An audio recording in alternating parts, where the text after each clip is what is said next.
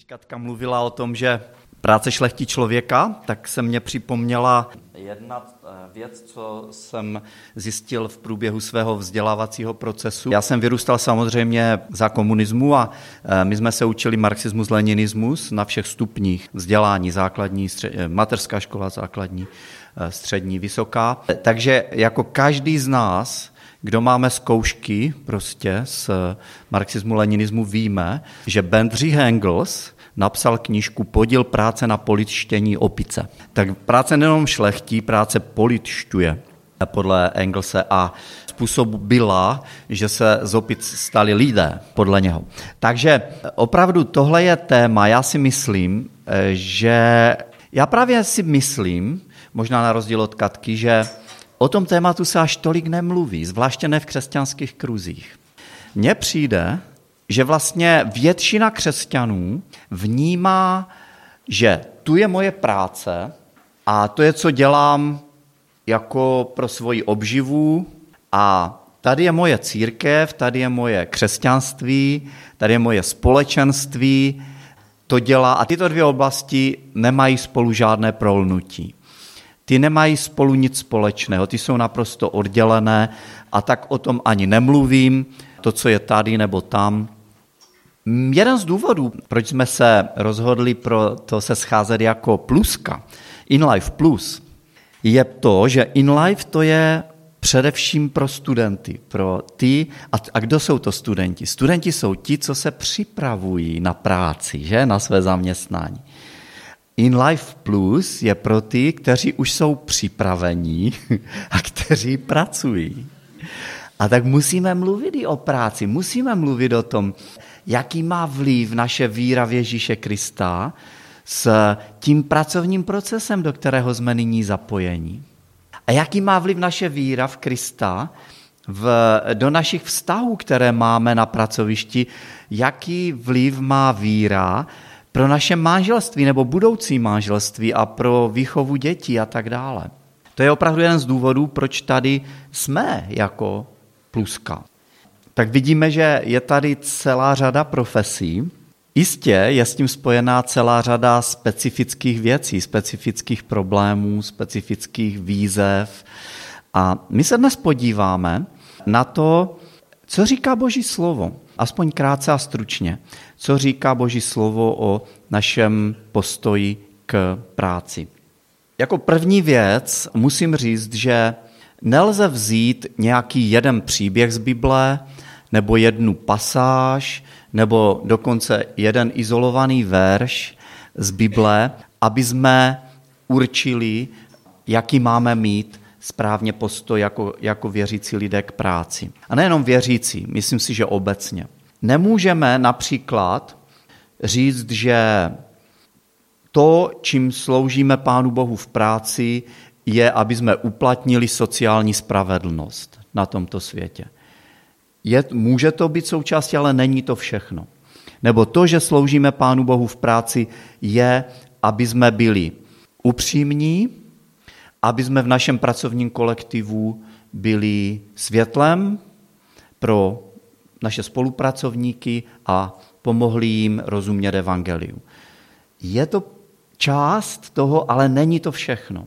Nebo někdo může říct, já pracuji proto, abych podal co, aby odvedl co nejlepší práci, abych skvělostí své práce oslavil Boha.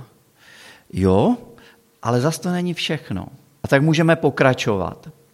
Já si myslím, že vlastně Boží slovo, místo toho, aby nám dalo nějaký jeden verš nebo jeden princip, tak je takovou, vytváří takovou mapu.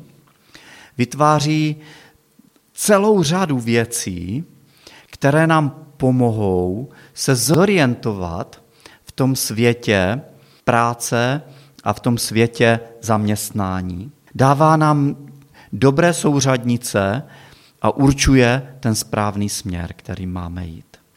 Další věcí, kterou bych rád řekl o práci, je, že práce je božím darem. Práce je úžasná věc. Nevím, jestli jste někdy přemýšleli, jak by vypadal svět bez práce.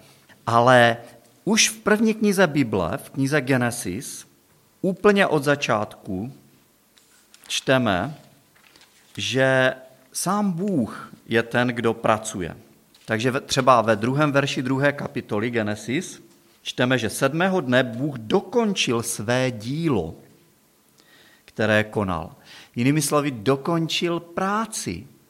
Stvoření pán Bůh nazývá, že pracuje. Přestal se vším dílem, které konal sedmého dne. To znamená, že pán Bůh je autorem práce. On práci konal a on práci stvořil. Pán Bůh stvořil všechno z ničeho.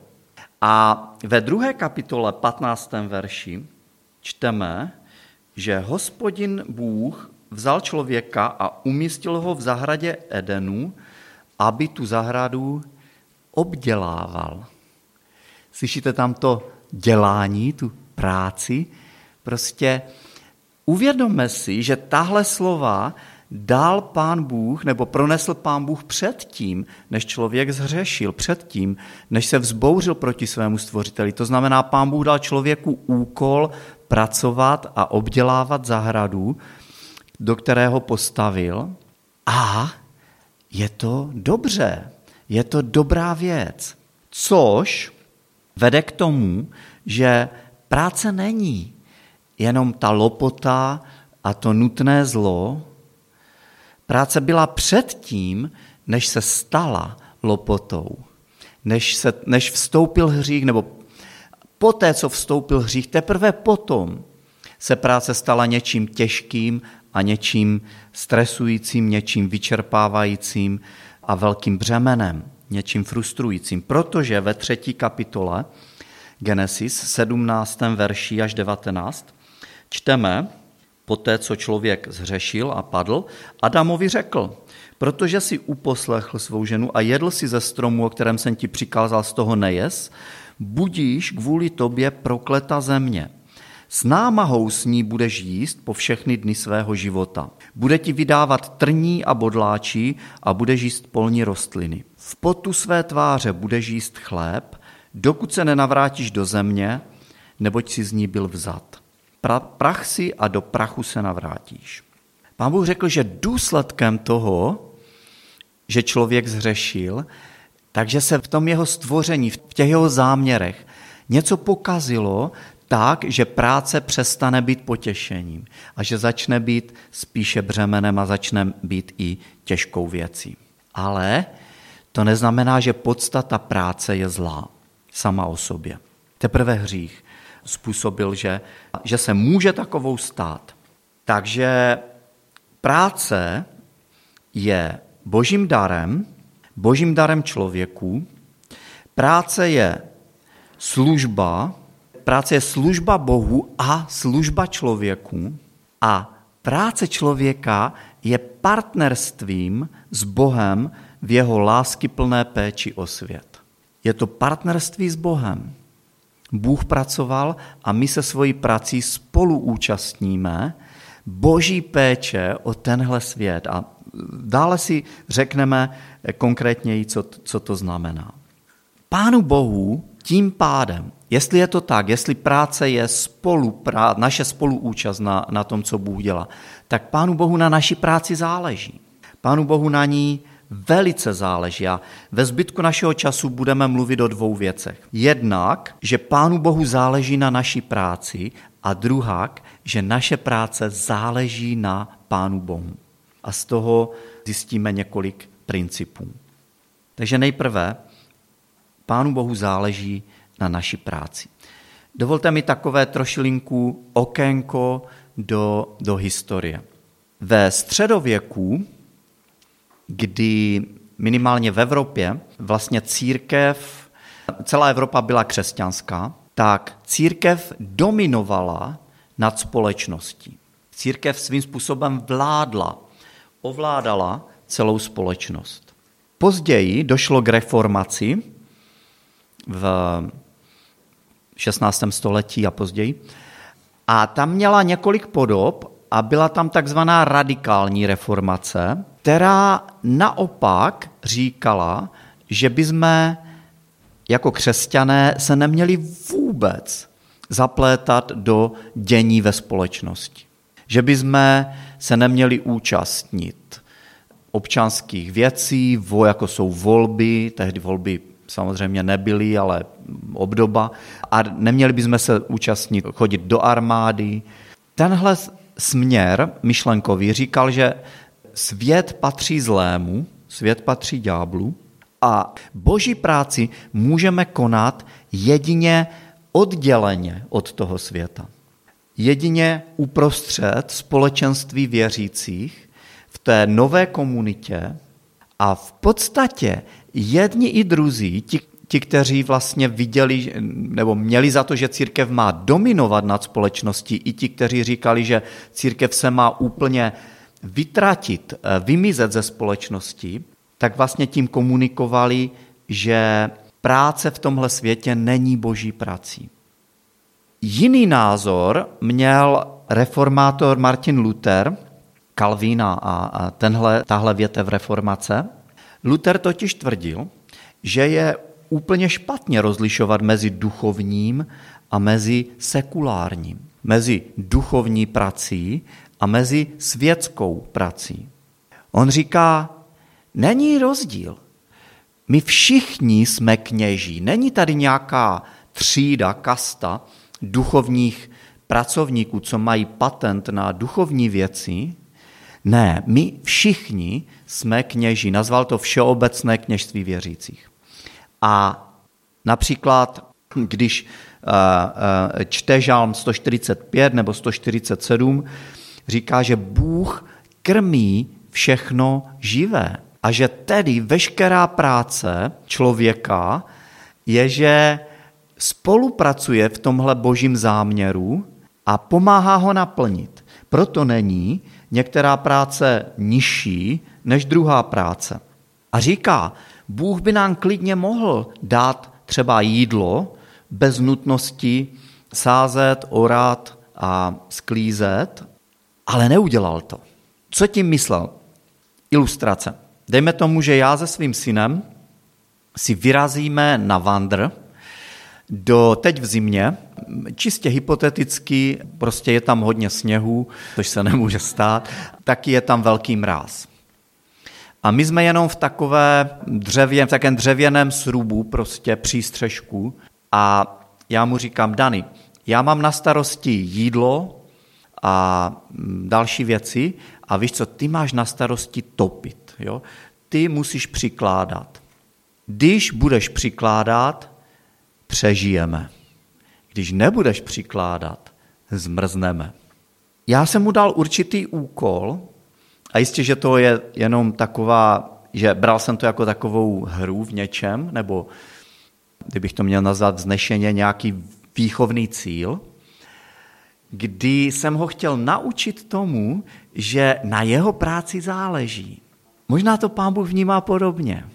On nám dává všechno, ale zároveň nám to dává skrze práci někoho druhého, aby jsme přežili. Takže když rolník zaseje do půdy zrno, pak se stará o to, aby vzešlo, pak ho sklidí v pravý čas, pak ho vymlátí nebo nechá vymlátit, pak ho dá do sípky, pak se musí pomlet, pak se z něho eh, musí napitlovat, eh, dopravit na, do pekárny. Pekaři tam přidají další ingredience, vstávají ve tři hodiny ráno, aby připravili čerstvý chleba a rohlíky, aby my jsme mohli posnídat. Aby my jsme mohli, a my máme užitek z práce mnoha, mnoha lidí před námi. A to je součást vlastně boží péče o člověka. On to dělá skrze práci druhých lidí vůči nám. Takže Luther říká, Bůh tě miluje prostřednictvím práce druhých lidí. Toto jsou boží masky. Myslel tím ta profes, ty profese, to jsou vlastně masky, které na sebe pán Bůh bere. Takže když ty děláš to, co děláš, to znamená, když eh, prostě seš ajťák, nebo učitel, učitelka, nebo pracuješ v křesťanské službě, nebo seš projektant a nevím, co dále ještě, tady máme za profese, tak vlastně tak je to Bůh, kdo rozděluje své dary a kdo si nás používá, každého z nás, k tomu, aby přinesl požehnání tomuhle světu. Takže když jsi dobrý občan, občanka, soused, dobrý volič, tím mám na mysli teď naše slovenské přátelé, kteří se tohoto úkolu jistě eh, zdatně zhostí. Koluje takový příběh o člověku, který se jmenoval Erwin Sievers a Erwin byl popelář. Pracoval jako popelář od svých 17 do 45 let. A já vím, že být popelářem je pro mnoho kluků eh, romantická představa, že? ale asi jenom tak do 16 let. pak, nebo možná do 18. Pak, je, pak, pak nás to přejde. Ale, ale Erwin pracoval jako popelář celé tyhle roky. V 45 letech zemřel. A mnozí lidé pohrdali jeho prací. Pokládali ji za méně cenou, za velice podřadnou. Jeden z jeho asistentů, se kterým pracoval, tak o něm řekl, že se od něho hodně naučil a že Ervin svoji práci dělal skvěle. V jeho poslední vůli si Ervin přál, aby až zemře, tak hned za jeho rakví jelo popelářské auto. Našel své místo na téhle zemi. Dělal svoji práci a dělali s nadšením a dělali ji, jak nejlépe uměl. Přispěl tím k požehnání, které pán Bůh chtěl skrze něho přinést tomuto světu. Takže Pánu Bohu záleží na naší práci. A nejen to, naše práce záleží na Pánu Bohu. Jinými slovy, naše víra v Pána Boha ovlivňuje to a musí nutně ovlivňovat to, jak my konáme naši práci. Řekli jsme, že vlastně v tom středověku církev dominovala nad společností. V podstatě ten postoj byl, svět je strašný, my ho obsadíme. A na druhé straně je zde postoj, že je tady práce, která je nutné zlo, po té, co si udělám svoje, abych nezemřel, abych prostě se uživil, tak pak začne můj pravý život. Večery, víkendy. Jo? A ne všichni lidé řeknou to samé, co Honza. Díky bohu, že je pondělí ráno. Mnozí prostě žijí pro víkend, žijí pro dovolenou. Vydělávají proto, aby mohli si dovolit pěknou dovolenou. Ježíš Kristus přináší rovnováhu do, do tady tohoto napětí, do těchto extrémů. A ještě bych možná popsal dnešní dobu tím, že zatímco na jedné straně pro, pro některé lidi je práce nutným zlem, tak pro druhé lidi je naopak práce jejich Bohem. Práce je pro ně vším. Práce je pro ně něčím, z čeho čerpají svoji hodnotu a identitu. Je to něco, co je nade všechno. Já myslím, že filmy a seriály jsou častokrát odrazem prostě eh, kultury dnešní doby. A když si jenom vezmu, kolik je seriálů, které komunikají to, že ta práce je to nejdůležitější, si vemte všechny ty NCIS a sběratelé kostí, jo? práce je nejdůležitější. A včera, ne že, ne, že bych, my jsme, bych to sledoval nějak uh, úplně jako, ale byla puštěná televize a bylo tam NCIS, myslím si, že New Orleans. Ne? A, a ten hlavní hrdina, jehož jméno fakt nevím, jako, ale kdo to sledujete, by určitě víte, Vel, velký sympatiak, jaký starší pán, není to Jetro Gibbs, to je jiný z NCIS, tak, tak tady ten pán došlo k vyvrcholení takové zápletky, že on proto, aby mohl naplnit určitou spravedlnost, tak se musel vzdát svého odznaku a, a jít jakoby až za hranu toho, co dovoluje psaný zákon aby naplnil určitý morální zákon, aby ty padouchy konečně dostal.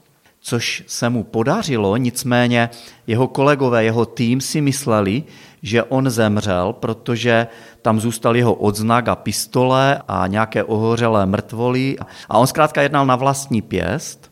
A úplně na konci toho dílu, on samozřejmě nezemřel, on se zachránil, tak jeho kolegové, jak tam našli ten ohořelý odznak, jo, tak oni ho vyleštili, oni ho obnovili a úplně na konci, mu, mu, když on přišel a když už bylo po všem a když on byl tady odřený a tak trochu skrvavený, ale jako dopadlo to dobře, tak oni mu takhle dali ten odznak a v jeho očích byly slzy, protože práce, to byla práce, kterou on miloval, která se pro něho stala jeho osobní identitou. Samozřejmě i ty principy jako spravedlnost a, a tak dále. A já si myslím, že, že to tak spousta lidí má, že ty filmy to není jen, že to není ze vzduchoprázdna, že to prostě odráží něco, co v té společnosti je. Ježíš Kristus přinesl boží království do tohoto světa. On přinesl království, které už tady je. Přinesl proměněné vztahy mezi lidma, změněné životy, změněné postoje. Ale boží království je takové, že už je tady, ale ještě ne. Ale ještě ne v plnosti. A tak nemůžeme očekávat, že v tomhle světě, kde se toho tolik pokazilo, už budeme naprosto spokojeni s naší prací, že už tam nebude to trní a bodláčí a pot a frustrace a šéf, který vás zneužívá, myslím tím třeba jenom vaši pracovní sílu, že zneužívá, ale na druhé straně jsou tu už hodnoty, které přinesl Ježíš, které korespondují s tím, co jednou bude v plnosti, co jednou přijde jako v dokonalosti. A tak je tady určité napětí. A pro nás křesťany to znamená, že se tím musíme zabývat, že, že to musíme řešit. Další oblast, které se to týká, je, že já jako křesťan musím něk- některé druhy práce dělat stejně jako kdybych byl nekřesťan. Jo? Takže neexistuje křesťanský pekař chleba a nekřesťanský pekař chleba. Existuje, jo, ale, ale ten chleba je pořád stejný. Musí být pořád stejně kvalitní. Nebo není něco jako křesťanský způsob hraní na housle a pohánský způsob, nekřesťanský způsob hraní na housle. Ale existuje něco takového jako dramatik, který má a odráží křesťanské hodnoty a který nemá a neodráží křesťanské hodnoty. Umělec nebo dokonce učitel, dokonce i lékař. Být křesťanem znamená ptát se Pána Boha, jak se ti líbí moje práce. Co si o tom ty myslíš? Pro mnoho z nás je takovou modlou jako touha po zisku, touha po penězích. To je velkým nebezpečím. My potřebujeme neustále si přemýšlet, přemýšlet o tom, pane Bože, jak se ti líbí moje práce. Co to znamená, že jsem křesťan v mém povolání biologa nebo projektanta nebo číšníka? Dovolte mi na závěr říct pět principů, způsobů, jak víra ovlivňuje náš přístup k práci, tak jak je v jedné eh, knize zaznamenal Timothy Keller, který se zabýval tady tímhle tématem velice zevrubně. Tim Keller říká pět věcí. První. Víra je vyvažujícím prvkem, bez kterého by nás práce mohla zničit. Víra je vyvažujícím prvkem, bez kterého by nás práce mohla zničit. Jak nás může práce ničit? Mnoha způsoby. Jeden ze způsobů je, když jsme velmi úspěšní. Jsme tak úspěšní, že nám to stoupne do hlavy a že se začneme vyvyšovat nad druhé. Začneme si o sobě myslet, že můžeme všecko. A to, že jsme úspěšní třeba jako ajťáci, začneme přenášet do ostatních oblastí života. Začneme být arrogantní na druhé lidi. To nás může zničit. To může zničit náš život. Ale práce nás může zničit i tehdy, když jsme v ní neúspěšní. Když prostě selžeme, neuspějeme, když cítíme, že, že jsme nechtění, že nás vyhazují, cítíme se slabí, cítíme se skleslí, máme pocit, že nic nejsme, že nemáme žádnou hodnotu. V obou případech práce převzala roli hlavního činitele naší identity. To nás může zničit. Na rozdíl od toho, nebo v kontrastu s tím, evangelium Ježíše Krista nás osvobozuje od toho, aby jsme zakládali naši identitu na naší práci a na našem úspěchu či neúspěchu, na, našem, na stupni našeho výkonu, našeho povolání. Protože evangelium říká, že v božích očích jsme někým nesmírně ceným bez ohledu na náš výkon. Že jsme tak cení, že Ježíš Kristus za nás položil svůj život, aby my jsme mohli vstoupit do vztahu s ním tehdy, když přijmeme jeho oběť, jeho platbu za náš hřích před Bohem. A že se stáváme božími dětmi. A, a jako boží děti jsme zároveň někým milovaným, někým ceněným a někým, kdo má obrovskou hodnotu. Práce je, má potenciál nás zničit. Evangelium nás může naopak pozvednout. Druhá věc. Víra nám dává vědomí hodnoty a důstojnosti veškeré práce, bez čehož by nás práce mohla utahat. Jo? Čili to, že jsem křesťan, že věřím v Ježíše, mě pomáhá nerozlišovat podřadnou a lepší práci, ale, ale dává důstojnost a hodnotu veškeré práci. Je velice známý výrok Martina Lutera, který říká, vemte si mléko. Pán Bůh nám nedává mléko jen tak ze vzduchu. Pán Bůh má děvče, dojičku, která podojí krávu a tahle dojička dělá boží práci, skrze kterou nám Bůh poskytuje mléko.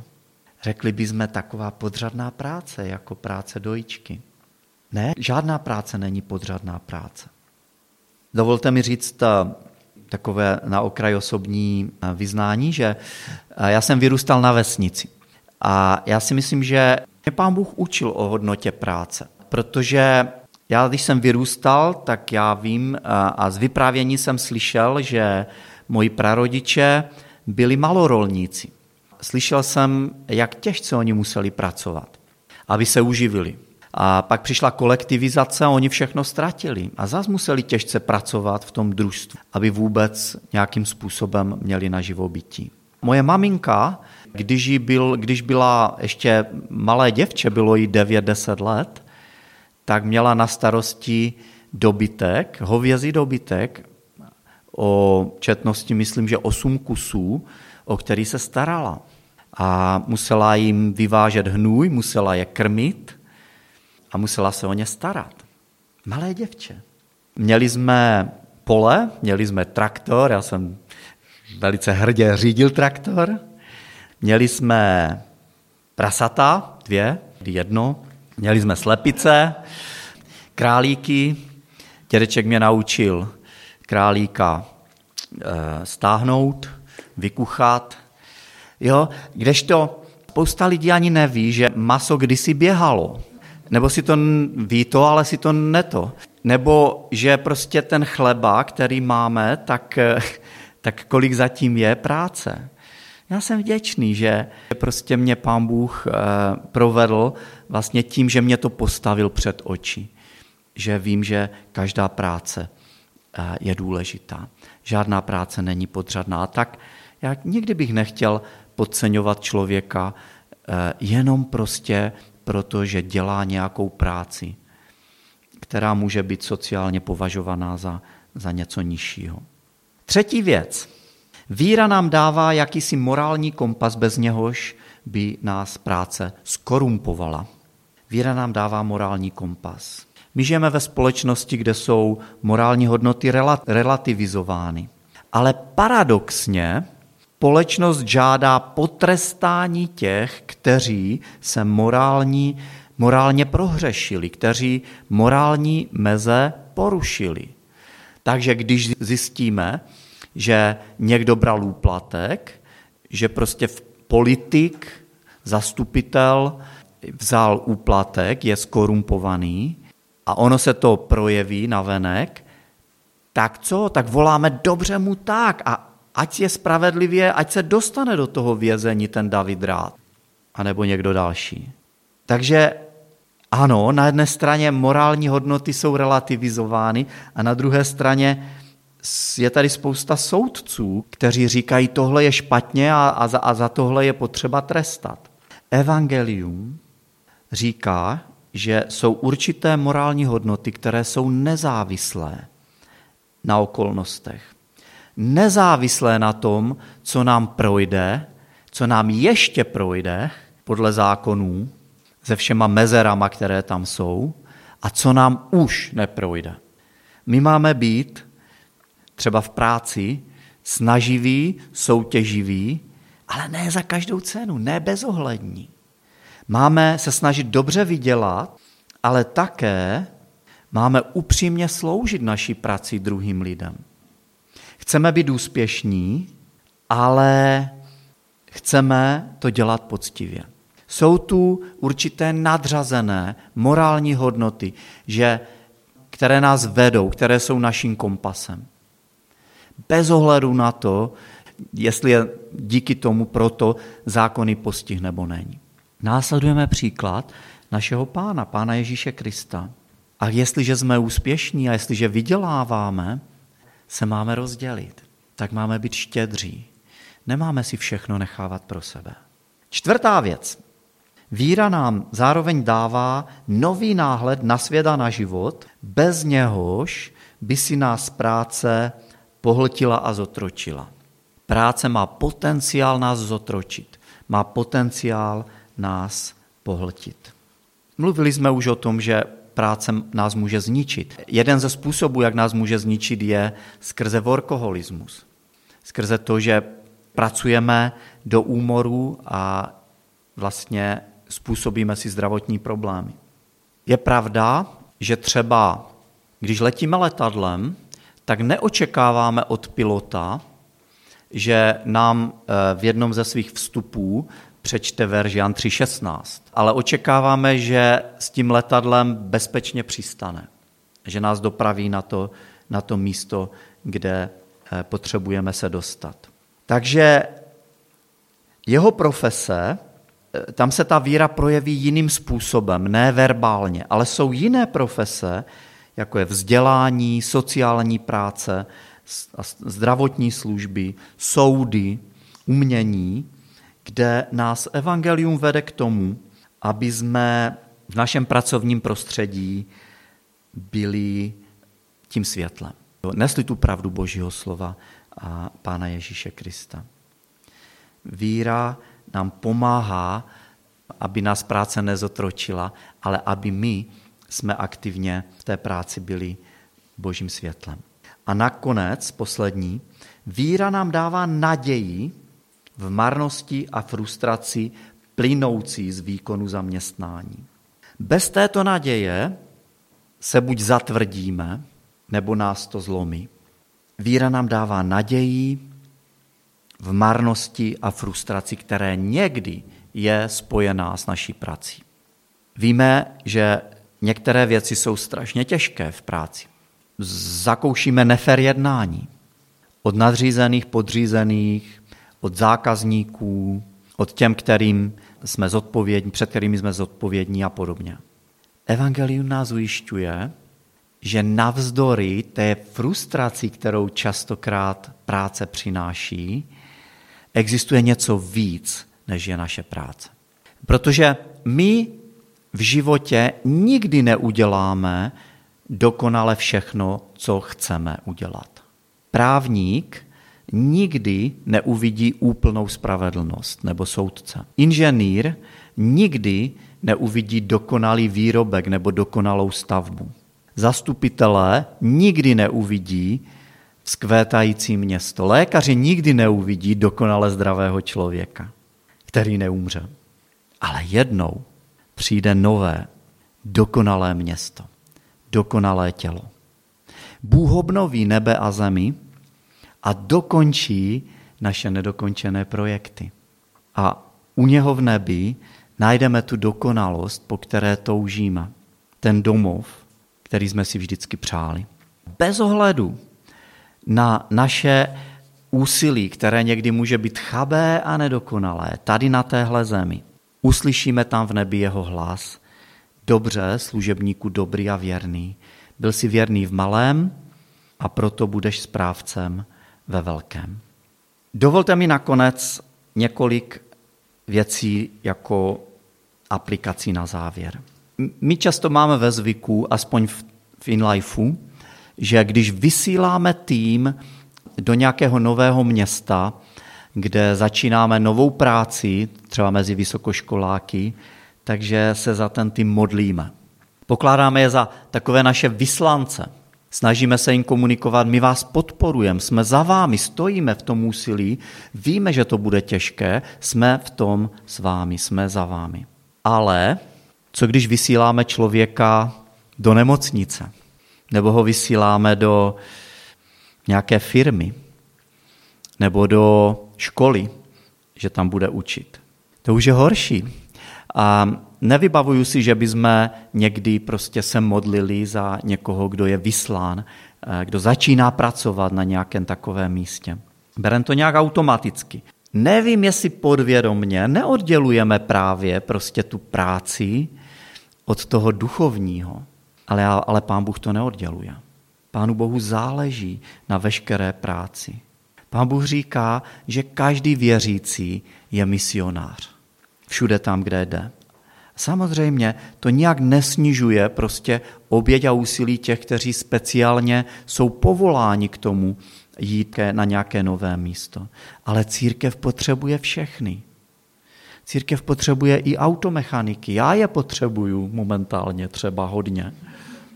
V Bibli máme spoustu pasáží, které mluví o modlitbě za všechny lidi.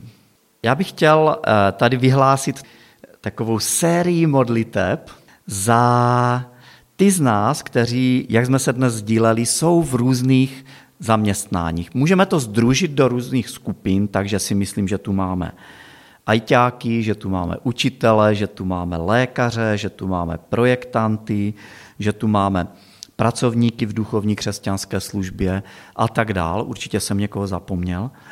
Ale my bychom chtěli se modlit za vás, kteří jste v té které sekci, protože to je, protože to je důležité poslání, protože to je důležitá služba Pánu Bohu a druhým lidem.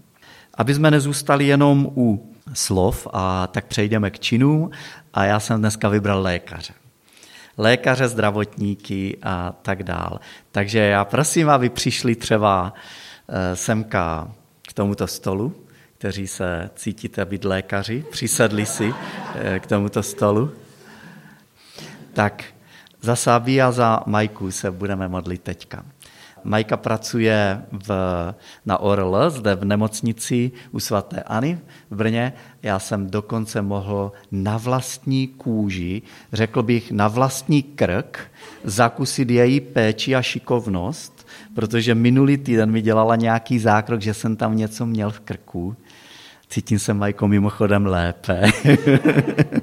Myslím, že je to na dobré cestě a jsem moc děčný za tebe.